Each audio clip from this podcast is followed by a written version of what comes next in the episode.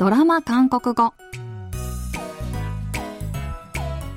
皆さんこんにちは안녕하세요チョンユソンです KBS ドラマのセリフから日常生活で使える便利な言い回しを皆さんと一緒に勉強するドラマ韓国語今週も行動派刑事と頭脳派元ハッカーが警察学校の教官と生徒として出会い 事件を解決していくドタバタキャンパス物語、경찰서警察授業で韓国語を勉強していきます。今日の一言は第3話からピックアップしてみました。それでは今日のシーン聞いてみましょう。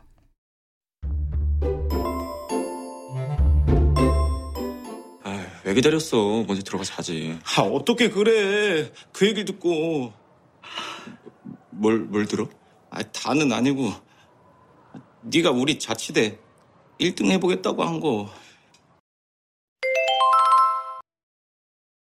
아, 어떻게 그래.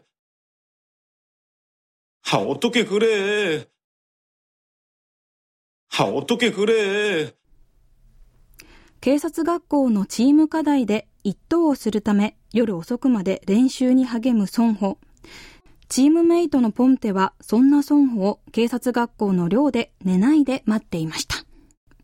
ソンホが、왜기다렸어먼저들어가자지待ってないで先に寝たらよかったのに。と言うと、ポンテは、어떻게그래그얘기를듣고あんなこと聞いちゃったのに先に寝れるもんか。と言います。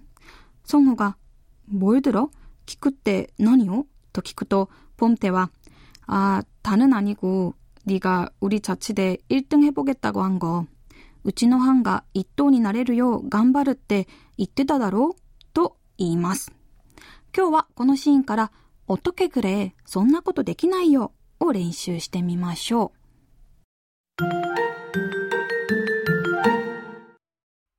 아, 어떻게 그래?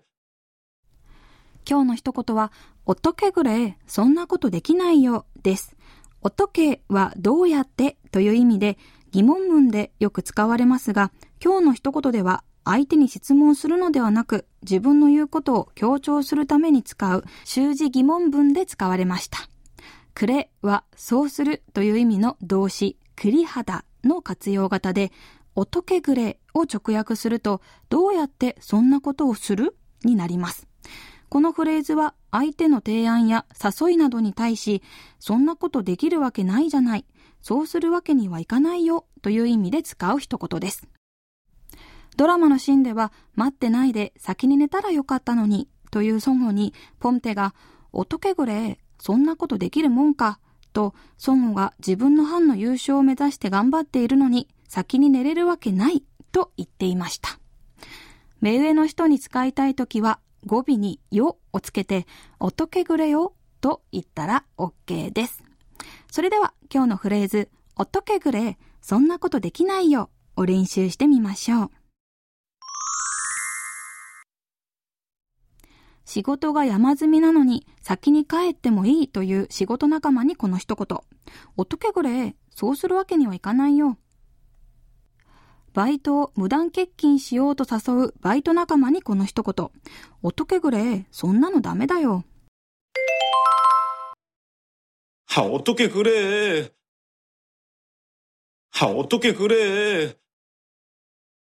は、おとけぐれ。